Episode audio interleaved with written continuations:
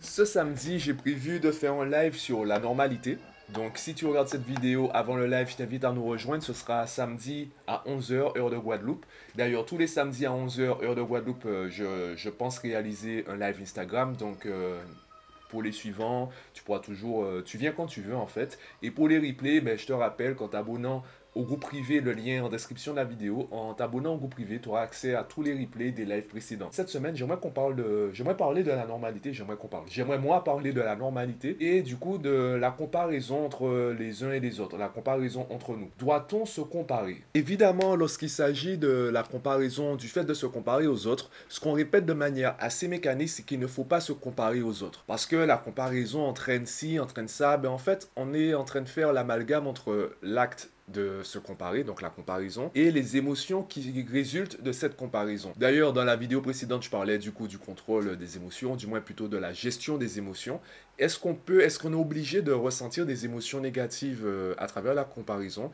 Et est-ce que vraiment la comparaison pose problème? Je reprends mon exemple préféré qui est celui des enfants. Les enfants par mimétisme et surtout par observation et par comparaison, ils vont réussir à copier des comportements. Donc ils vont observer ce que, ce que les adultes autour d'eux, du moins ce que les êtres humains autour d'eux feront. Et par comparaison, ils arriveront à identifier ce qu'ils aimeraient faire, ce qu'ils aimeraient apprendre à faire. Ils vont débloquer ou du moins créer des circuits neuronaux qui leur permettront de réaliser certaines tâches. Dans les réglages par défaut du cerveau, eh bien, il n'y a pas lasser ses chaussures, faire la vaisselle, passer le balai, apprendre un cours par cœur. Il n'y a pas tout ça. Ça ne fait pas partie des réglages par défaut du cerveau. Donc, il faut observer les autres, se comparer aux autres pour savoir où on en est. La comparaison va permettre de savoir où on en est. Ça nous permettra de nous évaluer et ensuite de pouvoir progresser parce qu'on pourra, on aura une base à laquelle, bien, du coup, se comparer. Donc, c'est par comparer les autres par comparaison aux autres qu'on arrivera à s'évaluer et également progresser. La comparaison, c'est une activité qui est présente dans énormément d'autres activités, dans énormément d'autres, dans énormément, dans beaucoup d'autres aspects, on utilise la comparaison. Ça peut être l'artiste qui ignore encore quel axe donner à son travail, il va observer les autres, il va se comparer aux autres. Si tu arrives à observer une qualité chez les autres, c'est que cette qualité est présente en toi, sauf que tu l'as peut-être pas encore assez développée. Pareil pour les défauts. Tu ne peux voir en les autres seulement le reflet de toi-même. Donc si ça te gêne chez les autres, c'est que ça te gêne aussi chez toi. Et c'est cette comparaison, en fait, c'est aussi euh, cette observation des, ressemblances et des différences qui te permettra de savoir quel axe donner à ton travail ou quel axe donner, en fait, à ta personnalité, par exemple. Puisqu'évidemment, la personnalité évolue. On n'est pas la même personne à 10 ans, à 20 ans, à 30 ans. Enfin, on n'est pas obligé d'être la même personne, en tout cas. On peut, on peut changer, on peut évoluer, comme on peut faire l'effort de rester la même personne. Bref, en tout cas, c'est en observant les autres, en se comparant, qu'on arrivera à isoler nos axes de travail. Évidemment, ça, c'est lorsqu'on parle des individus. Donc, sur le plan individuel, on peut parler de comparaison. Par contre, quand il s'agit du collectif, quand il s'agit d'une communauté, un groupe, un pays, eh bien là, on va mettre en place des normes. Comme on ne peut pas laisser euh, tout le monde, en fait, euh, se comparer, euh, il, faut, il faut clarifier le discours. Par exemple, qu'est-ce qui est beau? La beauté, c'est quoi? À quel moment on va mettre une définition à la beauté? Ce sera la vie de la majorité qui permettra d'établir des critères de beauté, d'établir une norme, une norme sociale, afin d'avoir une base à laquelle tout le monde pourra se comparer. Et c'est justement sur euh, l'aspect collectif que ça pose problème. Parce que sur le plan individuel, comme on peut dissocier déjà la comparaison des émotions qui résultent de la comparaison, on peut très bien se comparer en ayant des émotions positives. On peut très bien se comparer pour progresser, pour évoluer, pour aller plus loin, pour être une meilleure version de soi-même. À travers l'observation et la comparaison, la comparaison, on peut développer des émotions positives. Par contre, sur le plan collectif, là, ça commence à prendre une autre envergure et ça commence à avoir d'autres impacts. Et c'est évidemment là que je vais te parler de l'école. Le programme scolaire français, alors on part du principe que tout se passe bien, que les mecs ils savent euh, ce qu'ils disent, ils savent de quoi ils parlent. Je te rappelle que les professeurs ne décident pas des réformes ni, des, euh, ni des, du programme scolaire. Les professeurs subissent tout cela comme les élèves et comme les parents d'élèves. Donc partons du principe que les décideurs, ceux qui sont plus hauts et qui sont même pas sur le terrain et qui utilisent uniquement des données statistiques pour euh, leurs décisions, partons du principe que ces personnes savent ce qu'elles font. Eh bien, ces personnes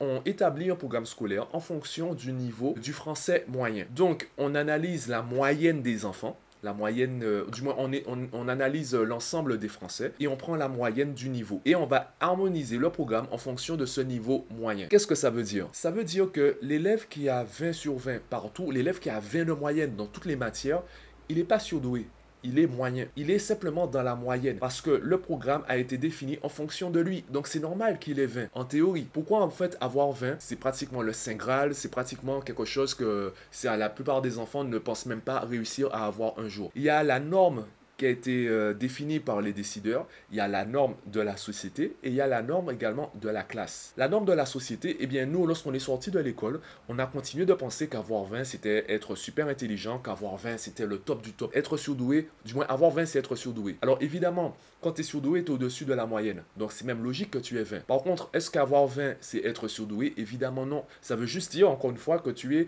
dans la moyenne du, euh, des Français, tu corresponds au programme moyen. Sauf que dans la classe, qu'est-ce qui se passe? Les enfants, comme ils sont habitués à entendre parler du 20 comme euh, la note avisée, d'ailleurs, on ne propose pas aux enfants de maîtriser un programme, on leur propose de se rapprocher au maximum du 20. Donc un enfant qui a 14, on lui dit qu'en travaillant un peu plus, il pourra se rapprocher du 20. Donc on ne lui parle pas de cette histoire de, de niveau moyen, également de surdoué, etc. On lui dit simplement, il faut que tu te rapproches de 20. Donc forcément, pour lui, 20, ça devient la limite. Ça devient, c'est comme un plafond de verre qu'il ne pourra jamais dépasser parce que c'est ça qu'il voit. Il ne voit pas ce qu'il y a après. Et c'est là qu'arrive cette transition où 20 est censé être la note minimale à viser, puisque c'est simplement être dans la moyenne. Donc pour aller un peu plus loin, pour être performant, pour avoir plus de chances, entre guillemets, que les autres de réussir socialement, de trouver un emploi, il faudrait qu'on ait plus que 20. Il faudrait qu'on soit au-dessus de la moyenne. Eh bien non, 20 devient la note maximale. 20 devient en fait la note qu'il faut absolument viser, mais qu'on ne se sent pas capable de viser. Et en plus, qu'est-ce qui se passe dans la classe? C'est que si le premier de la classe, il a 14 de moyenne.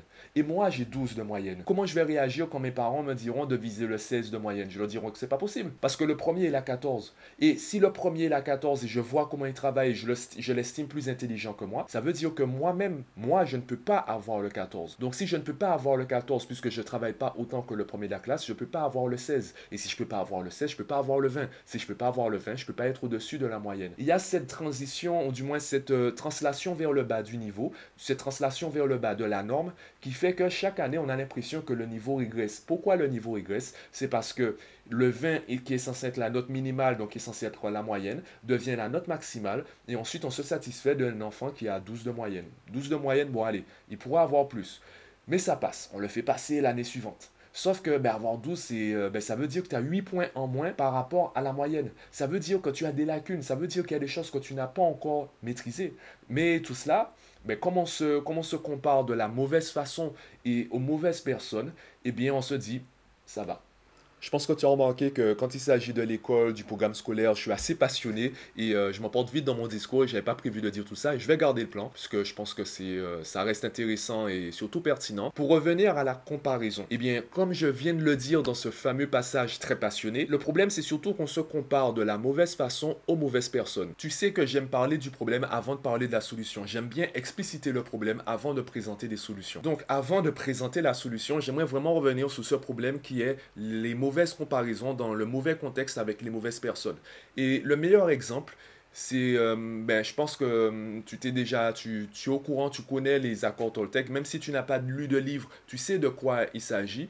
Et on parle, lorsqu'on parle des accords Toltec, on parle de, de, l'attachement et également du détachement. En lisant les accords Toltec, l'erreur que j'ai faite, c'est que je cherchais le détachement ultime. Sauf que tu peux pas être tout le temps détaché. Tu vas forcément t'attacher à des choses parce que c'est aussi ça la vie, c'est des expériences. Tu vas forcément t'attacher à des gens. Et le livre euh, Les 5 niveaux d'attachement m'a permis de comprendre que le problème, ce n'est pas l'attachement. Le problème, c'est de se perdre dans cet attachement. Si tu n'arrives pas à, à faire un travail sur toi, à prendre du recul et surtout à diminuer cet attachement, tu seras condamné à vivre euh, les bons côtés, mais aussi les mauvais côtés de ce niveau d'attachement. Donc si tu t'attaches à une personne, si tu te compares aussi à cette personne, et que cette personne décide de changer, de partir, etc., ben, ton monde va s'écrouler parce que tu t'es attaché à la personne et tu n'arrives plus à t'en détacher. Donc ce n'est pas le détachement qui est bon, c'est surtout la capacité à se détacher qui est bonne. Et c'est exactement comme ça que je travaille avec euh, les adolescents. Je sais qu'ils se comparent. Donc je vais pas leur dire arrête de te comparer ou euh, les autres ne sont pas toi, tu n'es pas les autres, etc. Je vais utiliser cette comparaison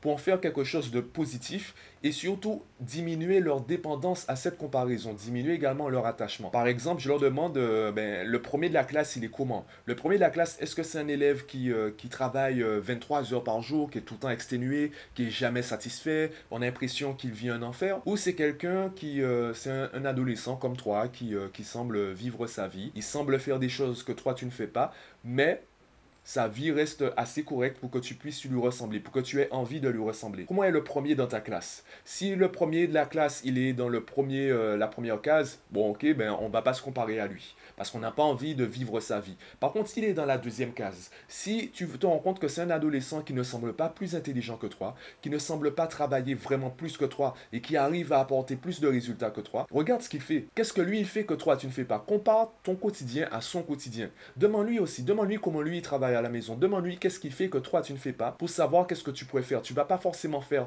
exactement comme lui, tu vas pas tout faire comme lui. Par contre, ça permettra d'avoir des indicateurs pour évaluer ton niveau actuel, évaluer ce que tu fais, ce que tu ne fais pas, ce que tu fais de bien, ce que tu fais pas forcément de bien, et ça permettra de progresser. Ça permettra de te propulser vers le haut parce que tu as déjà un modèle. Il y a quelqu'un qui te montre déjà comment faire. Tu le vois tous les jours, il est dans ta classe. Alors, il ou elle, évidemment.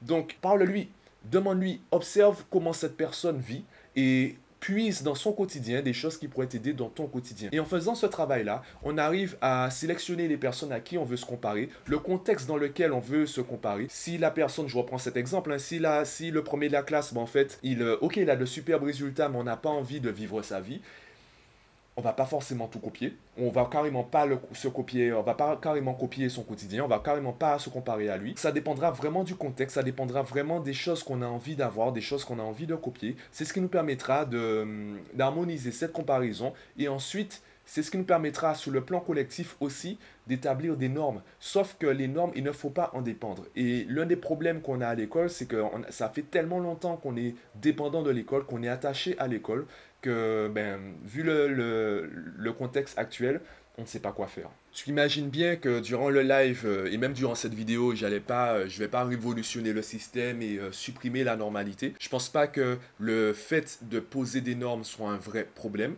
Je pense que c'est surtout le, notre, notre attachement, le fait qu'on soit, qu'on se perde dans, dans, ces normes, le fait qu'on n'arrive pas à prendre du recul et qu'on voit forcément ça comme quelque chose de bien ou de mal. C'est ce qui fait que hum, on a des problèmes et qu'on s'en sort pas à travers ces normes. Je prends l'exemple de l'école. Encore une fois, c'est mon exemple favori. Il y a des gens qui essaient de révolutionner le système scolaire. Moi, je suis pas forcément dans, dans cette approche parce que je n'ai ni la patience ni l'ambition pour le faire. Je sais que avec le système actuel, il y a des choses qu'on peut faire à la maison pour s'en sortir dans ce système. Même si le système n'est pas parfait, il y a des choses qu'on peut faire à la maison pour équilibrer les choses et pour s'en sortir. Et ça, ça passe par la comparaison, ça passe par l'observation des autres, ça passe par euh, également le recul concernant les normes. Il y a parfois, je dis aux parents, bon ben votre enfant, il n'aura pas de bonnes notes tout de suite, vous de voir si c'est un problème ou pas.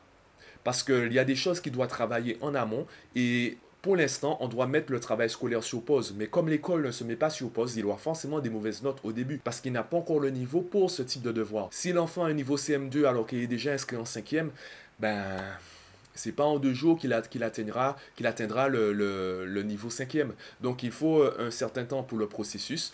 Donc il faut prendre du recul et savoir mettre les choses dans le bon contexte. Au niveau de la comparaison de la normalité, moi j'en ai déjà parlé surtout au niveau individuel. On va essayer d'échanger au niveau de durant le live au niveau du plan collectif et déjà ce que nous on peut faire en tant qu'individu pour euh, harmoniser les choses à notre niveau également avec nos proches et pour les parents avec leurs enfants. Dis-moi ce que tu en penses en commentaire de la vidéo, si ça si ça t'a donné des, idées concrètes, si ça t'a plu déjà, si ça si ça t'a aidé. Et dis-moi aussi si tu seras présent au live de samedi. Ouais. Si as, il me semble que, oui, en description de la vidéo, je te mettrai le lien vers euh, mon compte, euh, ma page Instagram. Donc, euh, je t'invite à t'abonner sur Instagram si ce n'est pas déjà fait. Et ben du coup, je te dis à samedi pour le live.